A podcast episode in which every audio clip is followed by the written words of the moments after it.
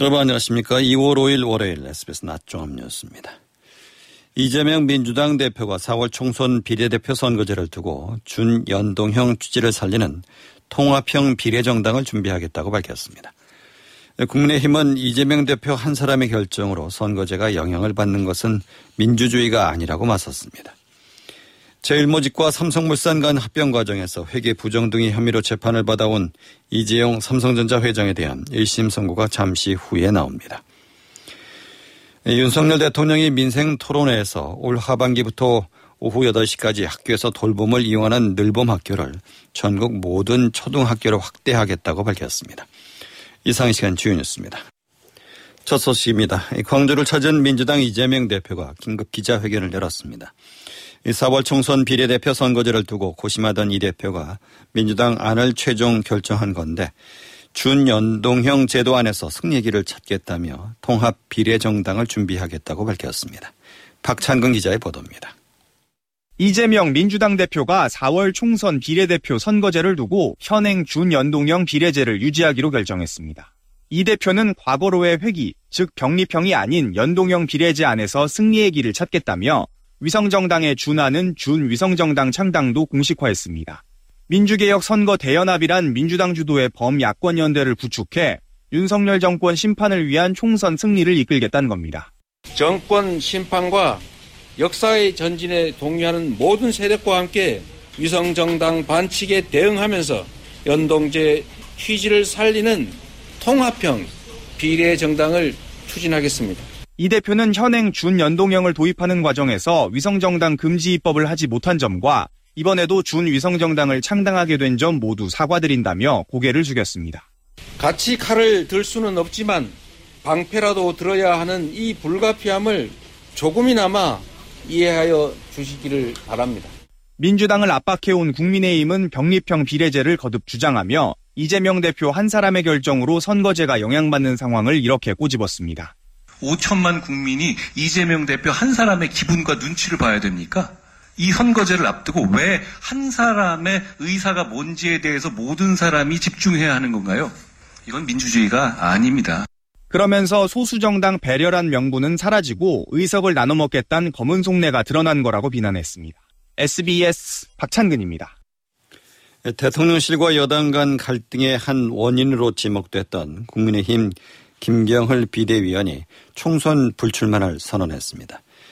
당의 총선 승리를 위한 결심이라고 했지만 이른바 사천 논란이 부담이었음을 숨기지 않았습니다. 김학희 기자입니다. 운동권 청산을 내걸고 민주당 정청래 의원의 지역구인 서울 마포을 출마 계획을 밝혔던 김경률 국민의힘 비대위원이 총선 불출마를 선언했습니다. 김 위원은 숙고 끝에 내린 당의 총선 승리를 위한 결심이라며 비대위원 역할에 충실하겠다고 밝혔습니다. 앞서 김 위원은 김건희 여사 명품 가방 수수 의혹에 대한 사과 필요성을 주장했고 이후 마포울 사천 논란까지 일면서 당정 갈등의 원인으로 지목됐습니다. 김 위원은 사천 논란이 당황스러웠다면서도 불출마가 외부 압력 때문 아니냐는 질문엔 선을 그었습니다. 한동훈 비대위원장은 아쉽지만 김 위원의 결정을 존중한다고 했습니다. 대통령실과 당이 한 발씩 물러나 접점을 찾는 모양새지만 한 위원장으로선 운동권 청산 기치가 흔들릴 수 있는 부담을 안았습니다. 이런 가운데 국민의힘은 공천 신청자 849명을 상대로 부적격자 확인을 위한 서류 심사와 경쟁력 평가를 위한 여론조사 등 본격적인 공천 심사에 돌입했습니다. SBS 김학규입니다.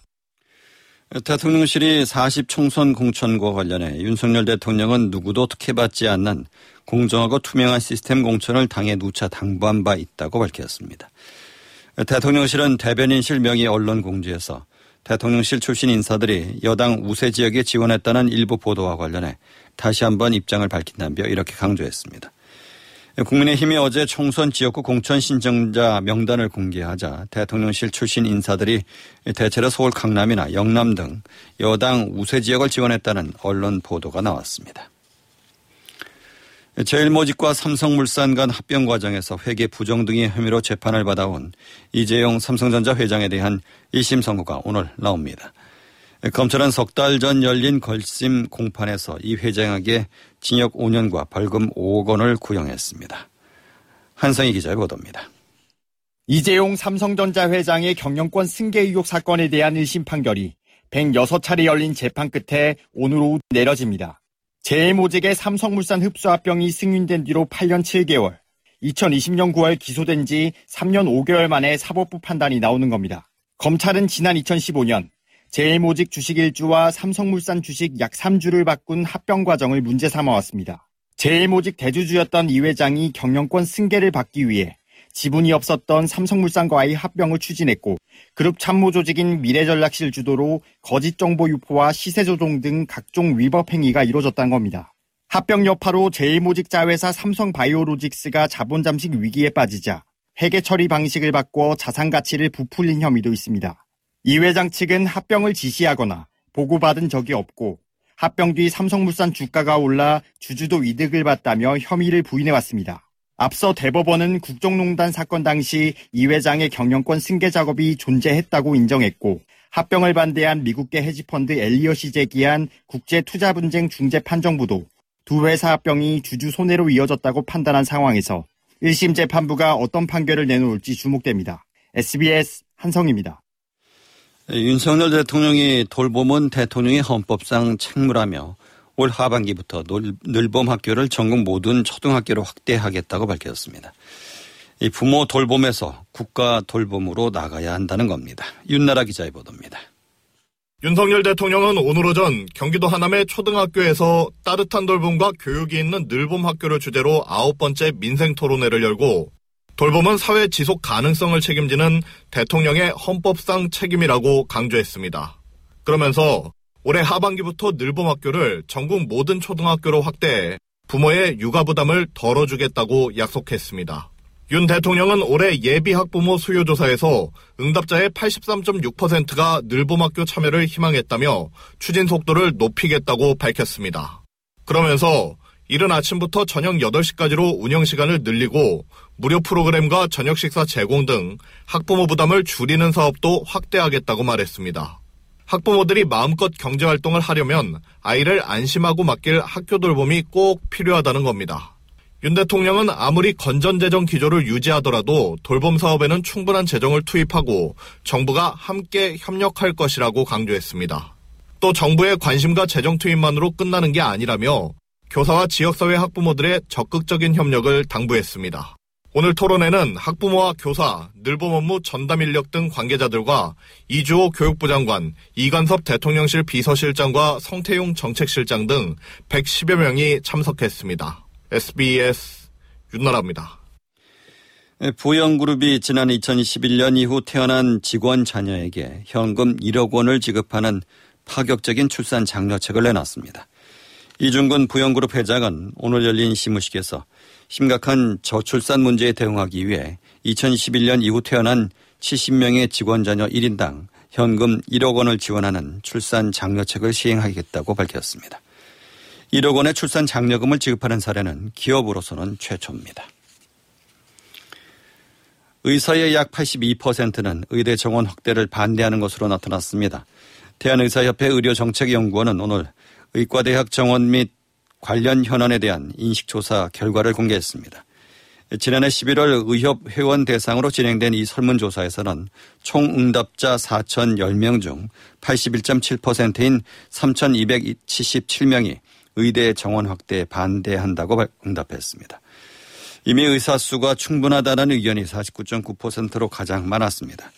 이후 향후 인구가 감소하면서 의사 수요 역시 줄어들 것이기 때문이라는 응답이 16.3%, 의료 비용 증가 우려가 15%, 의료 서비스 질 저하 14.4, 과다한 경쟁 우려가 4.4% 순으로 나타났습니다. 금융감독원이 부동산 프로젝트 파이낸싱, PF 부실 사업장 정리와 재무 재 구조화를 연내 마무리하겠다는 로드맵을 밝혔습니다. 특히 사업성이 약화한 브릿지론 단계의 PF 사업장을 구조조정하면 분양가를 14% 인하하는 효과를 거둬서 국민 주거 안정에도 기여할 것이라고 강조했습니다. 금융감독원 이복현 원장은 오늘 기자간담회를 열고 이런 내용의 올해 업무 계획을 발표했습니다.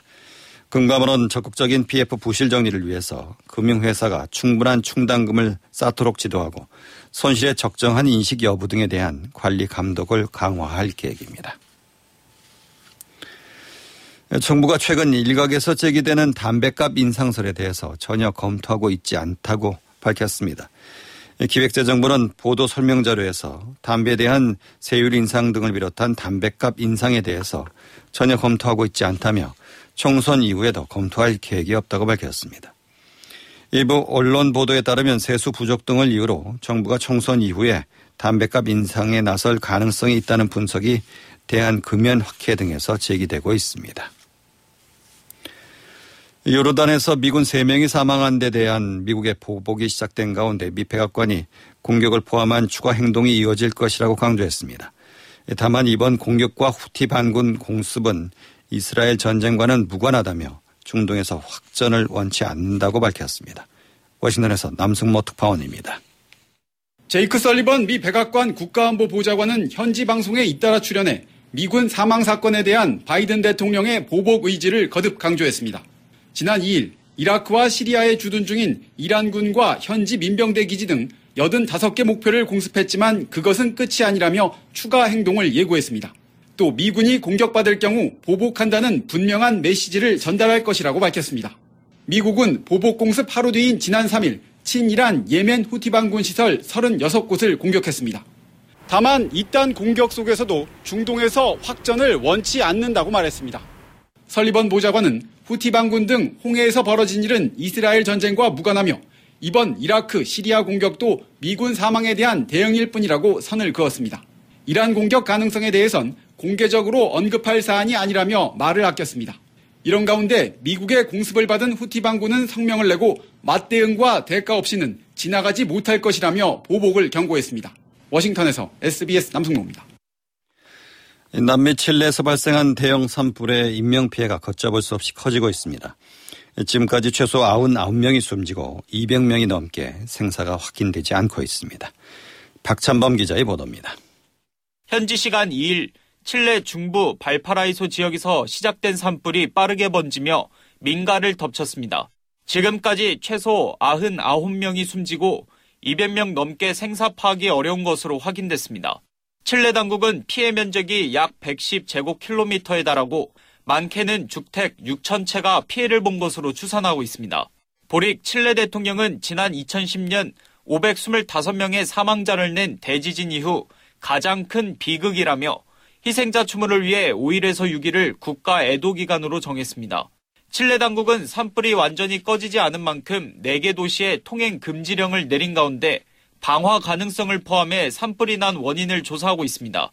주 칠레 한국대사관도 긴급 공지를 통해 진화 때까지 발파라이소 지역 방문을 삼갈 것을 교민과 관광객에게 당부했습니다.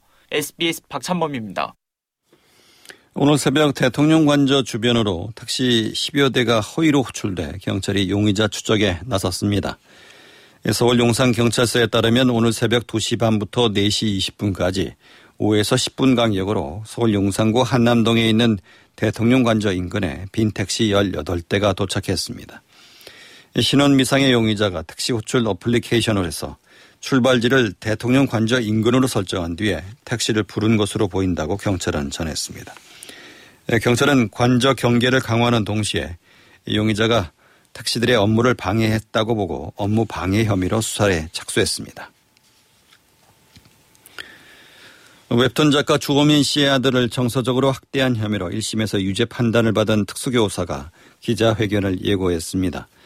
특수교사 A씨의 법률 대리인 김기훈 경기도 교육감 고문 변호사는 법원에 항소장을 제출하기 전 기자회견을 하면서 특수교사가 직접 입장문을 발표할 예정이라고 오늘 밝혔습니다. A씨는 몰래 녹음을 증거로 인정한 판결은 부당하며 이 판결로 인해 다른 특수교사들의 교육권이 위축될 수 있다는 취지의 입장을 전할 것으로 알려졌습니다. 기자회견은 내일 오전 10시 반 수원지법 민원실 앞에서 열립니다. 프랑스에서 코카인 등 마약을 대량으로 밀 반입한 일당이 검찰에 구속돼 재판에 넘겨졌습니다. 수원지검은 특정범죄 가중처벌법 위반 혐의로 밀수책 30살 A씨와 유통책 26살 B씨 등 7명을 구속 기소했다고 밝혔습니다. A씨 등은 지난해 12월부터 올해 1월 프랑스에 있는 총책의 지시에 따라 코카인과 케타민 등을 국내로 밀수한 밀수에 보관한 혐의를 받고 있습니다. 총책은 A씨 등에게 인적이 드문 건물의 소화전에 마약을 숨기거나 야산에 파묻으라고 지시했던 것으로 조사됐습니다. 검찰은 A씨 등이 이런 방식으로 숨긴 코카인 750g, 필로폰 370g 등 총 1kg의 마약류를 발견해 압수했습니다. 국민권익위원회가 민간체육단체는 스포츠윤리센터에서로부터 징계를 요구받으면 그 결과를 3개월 이내에 통보하도록 문화체육관광부, 대한체육회 등에 권고했다고 밝혔습니다. 이어서 자세한 날씨를 양태빈 기상캐스터가 전해드립니다. 흐린 하늘로 하루를 시작했습니다. 현재 내륙에는 약한 비가 오락가락하고 있는데요. 영동과 경북 북동 산지에는 대설 경보가, 그 밖에 강원과 영남 일부 지역에도 대설주의보가 내려진 가운데 강한 눈이 내리고 있습니다. 앞으로 내일까지 강원 산지에는 최고 15cm 이상, 강원 동해안과 경북 산지에도 최대 10cm가 넘는 눈이 더 쏟아지겠는데요. 강원 내륙에도 최고 7cm, 그 밖에 중부 내륙 곳곳에도 1에서 5cm가 예상됩니다.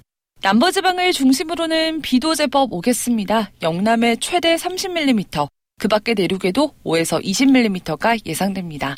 눈과 비가 내리면서 도로 곳곳이 미끄러울 수 있으니까요. 교통안전에 유의하시기 바랍니다.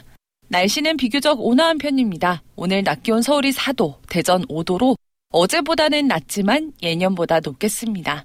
내일 아침에는 다시 찬바람이 불 텐데요. 그래도 당분간 큰 추위 걱정은 없겠습니다. 날씨였습니다. 주가가 하락하고 있습니다. 이 시각 현재 코스피 지수는 지난주 금요일보다 21.61포인트 내린 2,593.7을 기록하고 있습니다. 개인이 5,681억 원, 외국인이 473억 원가량을 매수하고 있는 반면 기관은 6,451억 원가량을 매도하고 있습니다. 코스닥 지수는 6.06포인트 내린 808.71을 기록하고 있습니다. 서울의 현재 기온은 3도, 습도는 65%입니다.